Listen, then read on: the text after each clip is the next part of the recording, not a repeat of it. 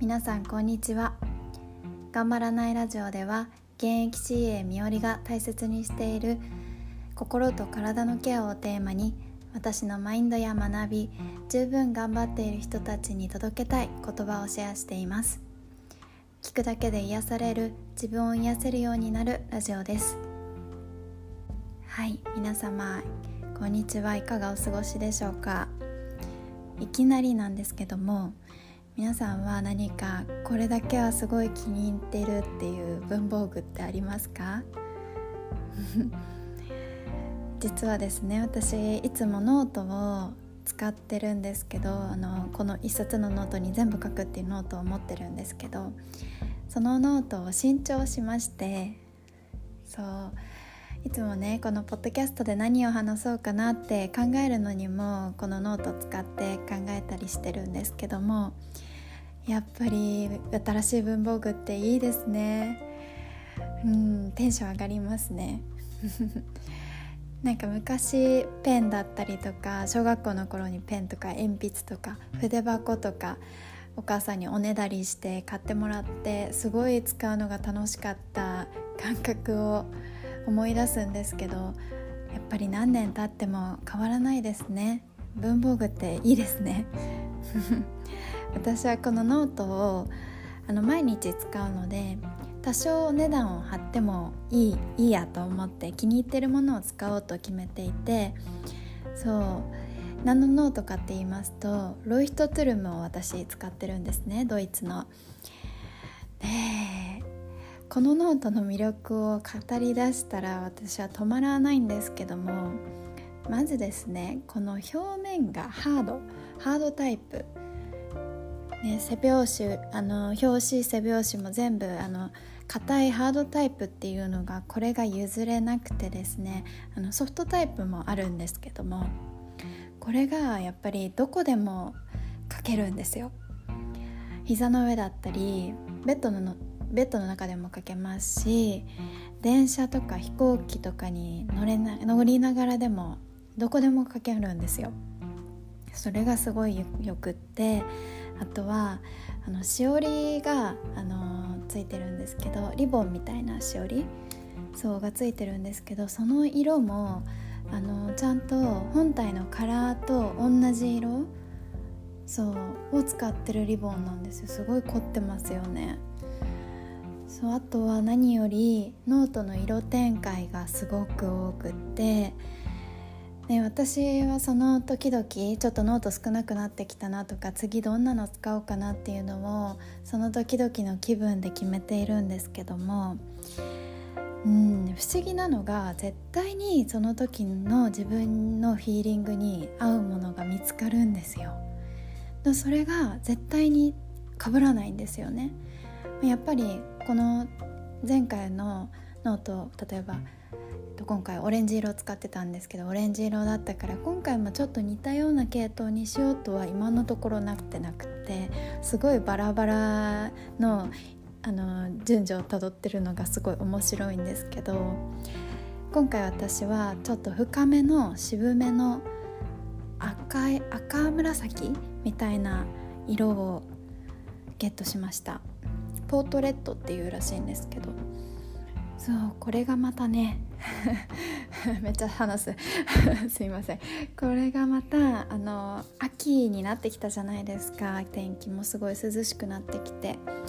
その秋が深まってきた感じにも合いますしなんかなんとなく高級感があるというか上品な感じシックな感じの雰囲気がある色なんですよ。そうワインレッドに近いですねイメージで言うと。そう。なんかこんだけ語ると回し物かって思われるかもしれないんですけどそんなことはなくってもうすごい嬉しすぎて話しちゃいました。はい。ちょっと前置きが長くなってしまったんですけれども今日は緊張っていう感情についてお話ししていきたいなと思います。と皆さん生きてたらどんな年齢の人でもどんな人でも絶対に緊張する場面って何て言うんでしょう避けられないと思うんですね。絶対にあると思うんですけども私も思い返すと幼稚園の時から小学校の時からやっぱりそれの年なりの緊張を経験したりだとか誰かの前で発表するのに頭に頭の中が真っ白になってしまってフリーズしちゃった思い出とか思い返すといっぱい浮かんでくるんですけどもあと何でしょうね緊張を和らげるために手のひらに「人」って書いて飲み込んだりとかあとあと何かありますよね深呼吸したりとかあとはのオーディエンスがあのじゃがいもだと思って見えるのはじゃがいもだから大丈夫だよってよく言われたりとかいろんな面白い緊張の乗り越え方もありますよね。うん、私が、まあ、いろんななんだろう人に言われたりとか試してきたこともあるんですけどもうんこれで比較的私は緊張に強くなったなというか緊張を味方につけられるようになったなっていう考え方があるのでそれをシェアしたいなと思います。そうそれっていうのが緊張っていうのは自分が目の前に乗り越えたいこと例えばプレゼンだったり何かあのパフォーマンスしたりとか、うん、何かなんだろうプレッシャーがある状況でそれを打破しなきゃいけないとか、うん、そういうなんだろう目の前のことを乗り越えよう乗り越えようとして自分が力を最大限に出そうとしてるから緊張はその合図として出てくる感情なんだって。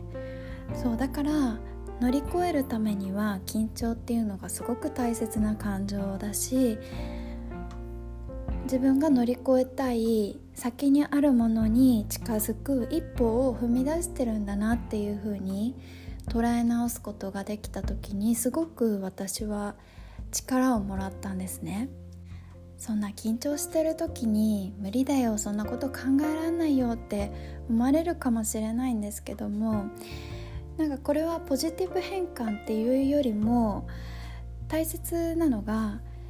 緊張してるその感情を取り除こうと弱めよう弱めようごまかそうごまかそうってするのではなくって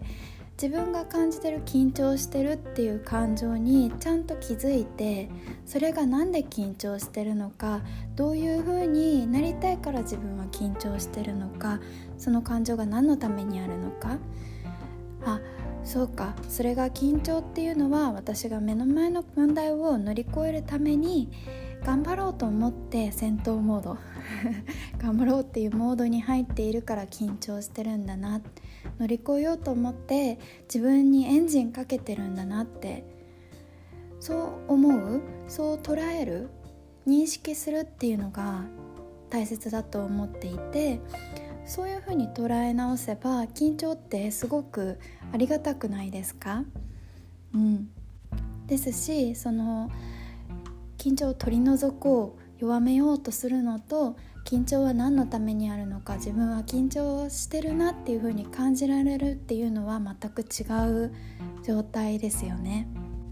私がその考えをするようになったのは学生の時なんですけどダンスをしていてその大会で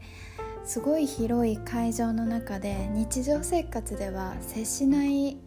すごい大人数の人から注目を浴びるっていう状況があったんです。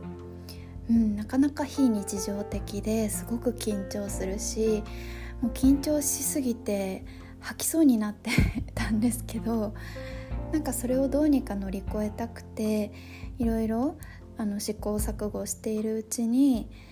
うん、やっぱりその緊張を自分がうまくパフォーマンスをするために乗り越えようとするために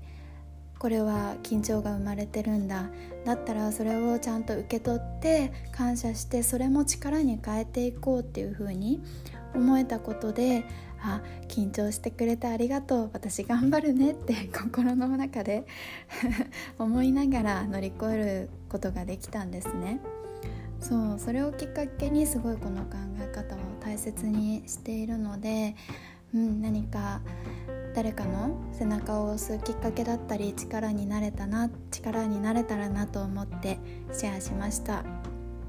今日も聞いてくださってありがとうございます。